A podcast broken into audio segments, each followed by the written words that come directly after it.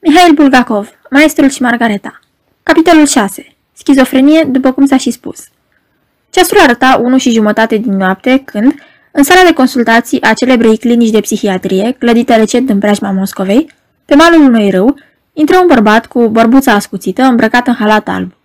Trei sanitari nu-și luau ochii de la Ivan Nicolaevici, care ședea pe canapea. Poetul ruin, grozav de tulburat, era și el acolo. Ștergarele cu care fusese legat Ivan Nicolaevici zăceau mal, dar tot acolo, pe canapea. Ivan Nicolaevici avea mâinile și picioarele libere. Văzându-l intrând pe bărbatul cu bărbuță, ruin păli, tuși ușor și spuse sfios. Bună seara, doctore! Doctorul dădu din cap în semn de salut, dar înclinându-se se uită la Ivan Nicolaevici, nu la ruin. Bezdoamnei ședea încremenit, cu o expresie răutăcioasă pe față, cu sprâncenele încruntate și nu făcu nici cea mai mică mișcare când intră doctorul. Iată-l, doctore, vorbi ruin. Nu se știe de ce înșoaptă, pe un ton misterios, aruncând priviri speriate spre Ivan Nicolaevici, iată-l pe cunoscutul poet Ivan Bezdomnei. Vedeți? Ne e teamă să nu aibă vreun delirium tremens. Da mult? Întrebă printre dinți doctorul. Nu, bea și el din când în când, dar nu așa ca să... I se năzreau cumva gândași de bucătărie, șobolani, dragi sau câini ce umblă de colo-colo? Nu, răspunse Ruin înfiorându-se. L-am văzut ieri și azi dimineață. Era perfect sănătos. Și de ce nu mai în izmene? L-au luat direct din pat? Nu, doctore, a venit în ținuta asta la restaurant. Aha, aha, rosti doctorul foarte mulțumit. Și de ce are zgârieturi? S-a bătut cu careva? A căzut de pe gard, iar apoi la restaurant l-a atins pe unul și încă pe câțiva. Așa, așa, zise doctorul și, întorcându-se spre Ivan, adăugă. Bună seara! Să trăiești, sabotorule, îi răspunse cu răutate, ridicând vocea Ivan. Ruin se fâstăci într-atât încât nu îndrăsni să se uite în ochii îndatoritorului doctor. Acesta nu se ofensă de fel, ci scoase cu un gest familiar, abil, ochelarii, ridică poala halatului, îi ascunse în buzunarul de la spate al pantalonilor, apoi îl întrebă pe Ivan. Câți ani ai? E mai duceți-vă dracului cu toții și lăsați-mă în pace, strigă Rosolan bezdomnului și întoarse spatele. De ce te înfuri? Te-am supărat cu ceva? Am 23 de ani, vorbi iritat Ivan. Și am să mă plâng împotriva voastră, a tuturor, împotriva ta, păduche ce ești. I se adresă el lui Ruin. Și de ce anume vrei să te plângi? De-aia, că m-au înșfăcat pe mine, om sănătos, și m-au târât cu sila aici, la casa de nebuni, îi răspunse mânios Ivan. În clipa aceea, Ruin se uită la Ivan și îngheță. Poetul nu avea deloc o privire de nebun. Ochii lui, atât de tulburi la Gribedov, erau acum ochii lui Ivan de altă dată, limpezi de tot. Aoleu, gândi speriat Ruin. E într-adevăr normal. Ce ai reală. Chiar așa, de ce l-am târât aici? E normal, e absolut normal. Numai atât că are toată mutra zdrălită. Dumneata te afli într-o clinică, vorbi foarte calm medicul așezându-se pe un taburet cu picior metalic lucios și nu într-o casă de nebuni. Într-o clinică, unde, dacă nu e cazul, nimeni nu o să te rețină. Ivan Nicolaevici îl privi neîncrezător cu coada ochiului, dar mormăi. Slavă ție, Doamne! În sfârșit văd și eu un om normal printre atâția idioți, dintre care primul este gogomanul și incapabilul de șașca. Cine este acest șașca incapabil? Se informă medicul. El, Ruin, răspunse Ivan, arătându-l cu degetul murdar pe Ruin. Poetul nu mai putea de indignare. Asta e recunoștința, gândi el cu amărăciune, pentru tot ce am făcut pentru dânsul. E o pramatie în toată puterea cuvântului. Ca mentalitate, un cheaburaș tipic, vorbi Ivan Nicolaevici, dornic să-l demaște cât mai rapid pe Ruin, și unde mai pui, e un cheaburaș ce poartă cu abilitate masca de proletar. Priviți-i figura acră și confruntați-o cu acele versuri sonore pe care le-a comis în întâmpinarea lui 1 mai. He, he, flutură și fulfâie. Aruncați o privire înăuntru lui, să vedeți ce gânduri zac acolo. Rămâneți paf, râse cam sinistru Ivan Nicolaevici. Râi îngâfâia, roșu la față și se gândea la un singur lucru. Încălzise un șarpe la piept, sărise în ajutorul cuiva care se dovedea a fi un dușman înrăit. Și jalea cea mare era că n-avea ce-i face, doar nu putea să ia la harță cu un bolnav psihic. Dar, de fapt, de ce v-a adus aici la noi?" întrebă medicul după ce ascultase atent toate învinuirile lui bezdomnei. Dracu să ia pe nătărăi ăștia. M-au înșfăcat, m-au legat cu nu știu ce cârpe și m-au turut până aici cu camionul. Îmi dați voie să vă întreb de ce ați venit la restaurant numai în cămașă și izmene? N-are de ce să vă mire, îi răspunse Ivan. M-am dus să mă scald în râul Moscova și mi-au șerpelit hainele, lăsându-mi porcările astea. Doar nu era să merg în pielea goală prin Moscova. Am pus pe mine ce am găsit și eu, pentru că mă grăbeam să ajung la restaurant, la Gribedov. Medicul se uită întrebător la ruin și acesta mormăi posomorât. Așa se cheamă restaurantul. Aha, se lămuri medicul. Dar de ce erați atât de grăbit? Aveați vreo întâlnire importantă? Mă zbat să-l prind pe consultant, îi răspunse Ivan Nicolaevici, privind neliniștit în jur. Care consultant? Îl cunoașteți pe Berlioz? Întrebă semnificativ Ivan. Compozitorul? Ce compozitor? A, da, așa e, dar nu despre el e vorba. Compozitorul etizului lui Mișa Berlioz. Ruin n-avea deloc chef să vorbească, însă fu nevoit să dea explicații. Berlioz, secretarul masolitului, a fost călcat astă seara de un tramvai la Patriar Prudu. Nu te băga dacă nu știi, se supără Ivan. Nu tu, eu am fost acolo când s-a întâmplat. El l-a vărât din sub tramvai. L-a împins?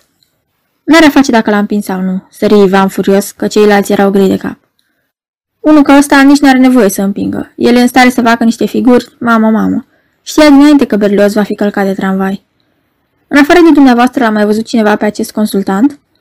Tocmai aici e buba, doar Berlioz și cu mine l-am văzut. Așa, și ce măsuri ați luat pentru prinderea asasinului? Spunând aceasta, medicul se întoarse și aruncă o privire femeii cu halat alb, ce ședea mai la o parte, în fața unui birou. Aceasta luă un formular și se apucă să-l completeze. Ce măsuri? Am luat din bucătărie o lumânărică. Asta? Îl întrebă medicul, arătându-i lumânarea ruptă, așezată alături de iconiță pe biroul femeii cu halat alb. Chiar asta și... Dar iconița la ce servit? Da, iconița, băigui Ivan, roșindu-se. Iconița, de fapt, i-a speriat cel mai mult, urmă el arătându-l din nou cu degetul pe ruin. Adevărul e că el, consultantul, ce să ne mai ascunde după deget? S-a înhăitat cu necuratul și nu-l prins cu una cu două. Sanitarii stăteau acum drept și nu-și mai luau ochii de la Ivan. Da, urmă poetul, s-a înhăitat. E o realitate irrevocabilă. Asta de vorbă personal cu Pilat din pont. Nu vă mai uitați așa la mine, știu eu ce spun. A văzut tot, și balconul, și palmierii. Într-un cuvânt, ce mai? A fost la Pilat din pont, garantez eu pentru asta. Da, da. Ei, și mi-am prins va să zic că iconița asta în piept și am dat fuga. În clipa aceea, ceasul bătut de două ori. Ehei, exclamă Ivan sărind de pe canapea.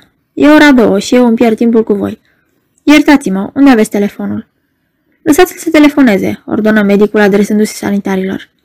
Ivan își făcă receptorul, în timp ce femeia cu halat alb îl întrebă încet pe ruin. E însurat? Celibatar, o informă speriat poetul. Sindicalist?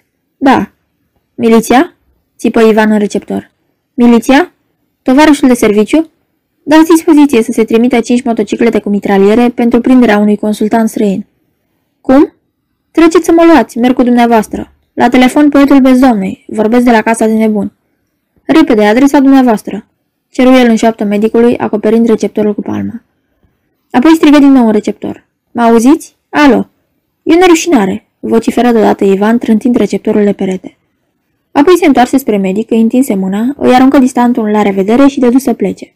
Nu te supăra, unde vrei să pleci? Îl opri medicul privindu-l în ochi. E noapte târziu, ești numai în cămașe și izmene. Nu te simți bine, rămâi la noi. Lăsați-mă să trec, se răsti Ivan la sanitarii care se postaseră în dreptul ușii. Îmi dați drumul sau nu? strigă poetul cu glas fioros. Ruin început să tremure, iar femeia apăsă pe un buton și pe suprafața de sticla a mesei se ivi o cutiuță lucioasă de metal și o fiolă. Așa va să zică? Rosti Ivan, aruncând în jur uitături de fiară încolțită. Atunci, cu bine, strigă el și se năpusti cu capul înainte spre storul lăsat al ferestrei.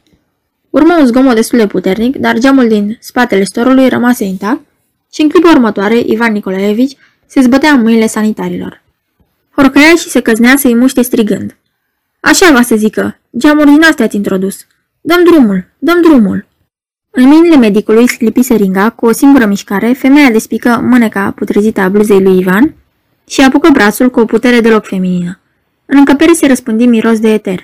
Ținut în patru inși, Ivan se lăsă moale și medicul îndemânatic folosi acest moment ca să înfigă acul în braț. Îl mai țineră pe Ivan câteva clipe și îl lăsară apoi pe canapea. Bandiților, zbieră Ivan sărind de pe canapea. Dar se pomeni din nou așezat la loc. Îndată ce îi de dură drumul, sări iar în sus, dar de data asta se lăsă singur pe canapea. Tăcu aruncând priviri sălbatice în jur, apoi căscă pe neașteptate, iar în clipa următoare zâmbi răutăcios.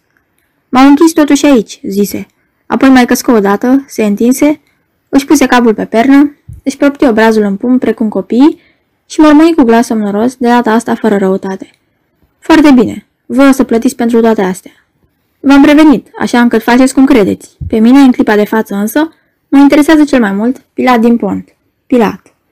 Aici Ivan închise ochii. O baie, rezerva 117, o gardă permanentă la patul lui, Dădu medicul dispoziție, punându-și ochelarii. Ruin tresări din nou. Ușile albe se deschiseră fără zgomot, lăsând să se vadă coridorul luminat de becurile albastre de noapte. Din coridor fu împins în încăpere un cărucior pe rotile de cauciuc, pe care le întinseră pe Ivan ațipit. Apoi căruciorul cu Ivan plecă și ușile se închiseră la loc. Doctore, întrebă în șoaptă ruin, zguduit. E, va să zică, într-adevăr bolnav? O, da, confirmă medicul. Dar ce are totuși? urmă sfios ruin. Medicul se uită obosit la ruin și răspunse cu glas stins. Hiperexcitabilitate nervoasă, culezarea aparatului vorbitic și al celui motor. Interpretațiuni delirante. Un caz complicat se vede. Presupun că e vorba de schizofrenie și, pe deasupra, etilismul.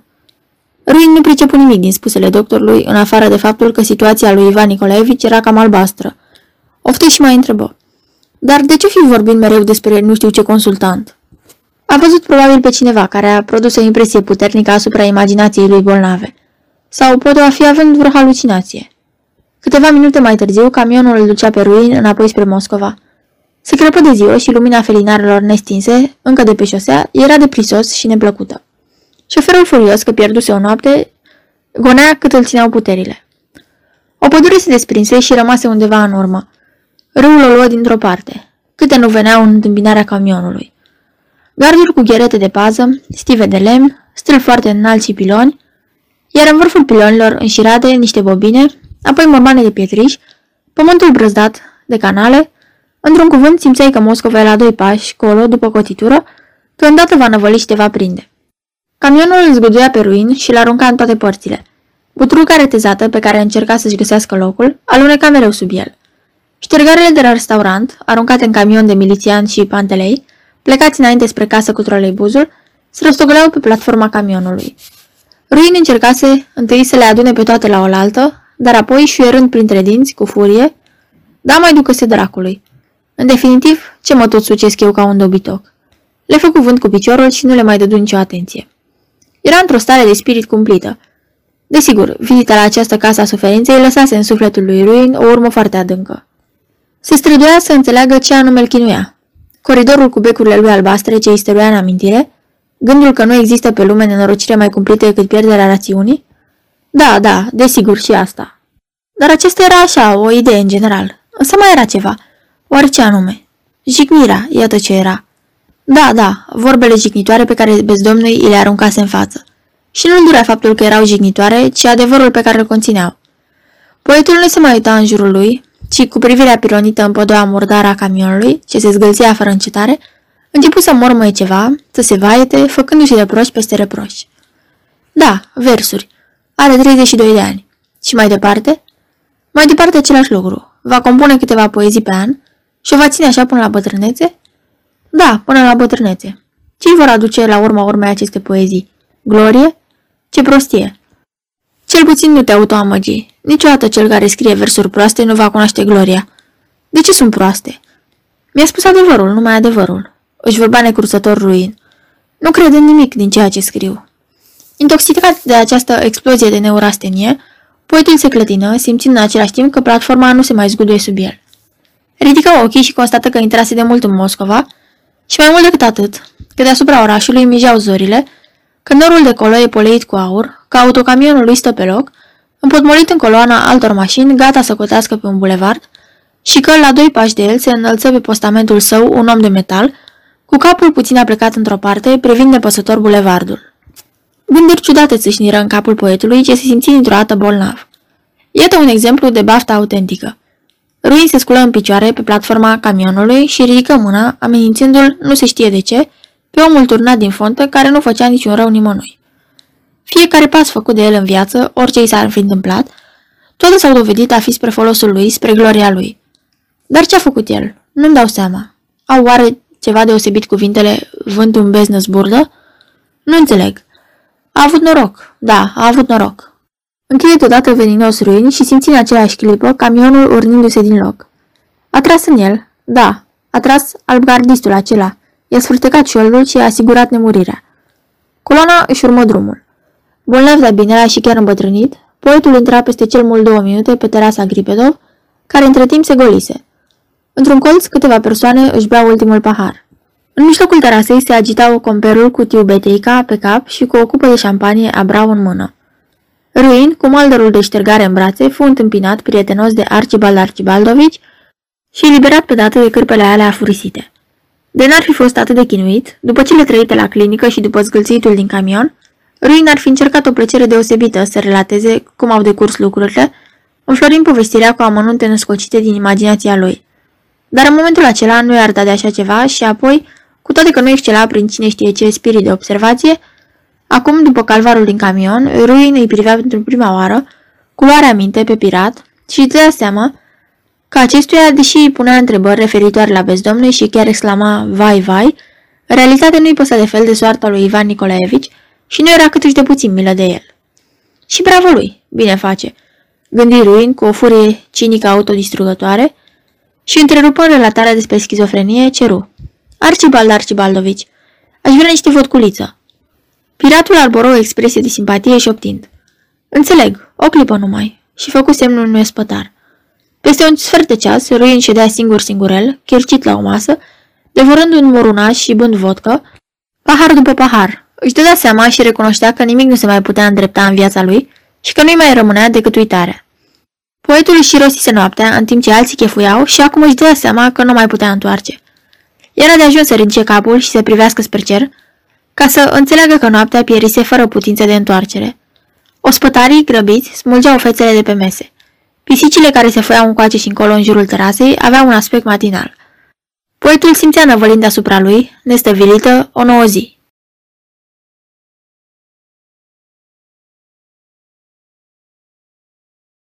Aceasta este o înregistrare Cărțiaudio.eu. Această înregistrare este citită cu respectarea legislației în vigoare pentru Cărțiaudio.eu. Copierea, repostarea, multiplicarea, vânzarea, închirierea și sau difuzarea publică a acestei înregistrări, fără acordul scris al Cărțiaudio.eu, constituie infracțiune și se pedepsește conform legilor în vigoare. Pentru noutăți, vă invit să vizitați site-ul www.cărțiaudio.eu și să ne susțineți cu un like, subscribe și follow pe canalul de YouTube Cărți Audio. Vă rugăm să îi susțineți prin donații pe naratorii voluntari ai acestui canal și site. Vă mulțumim și vă dorim audiție plăcută în continuare.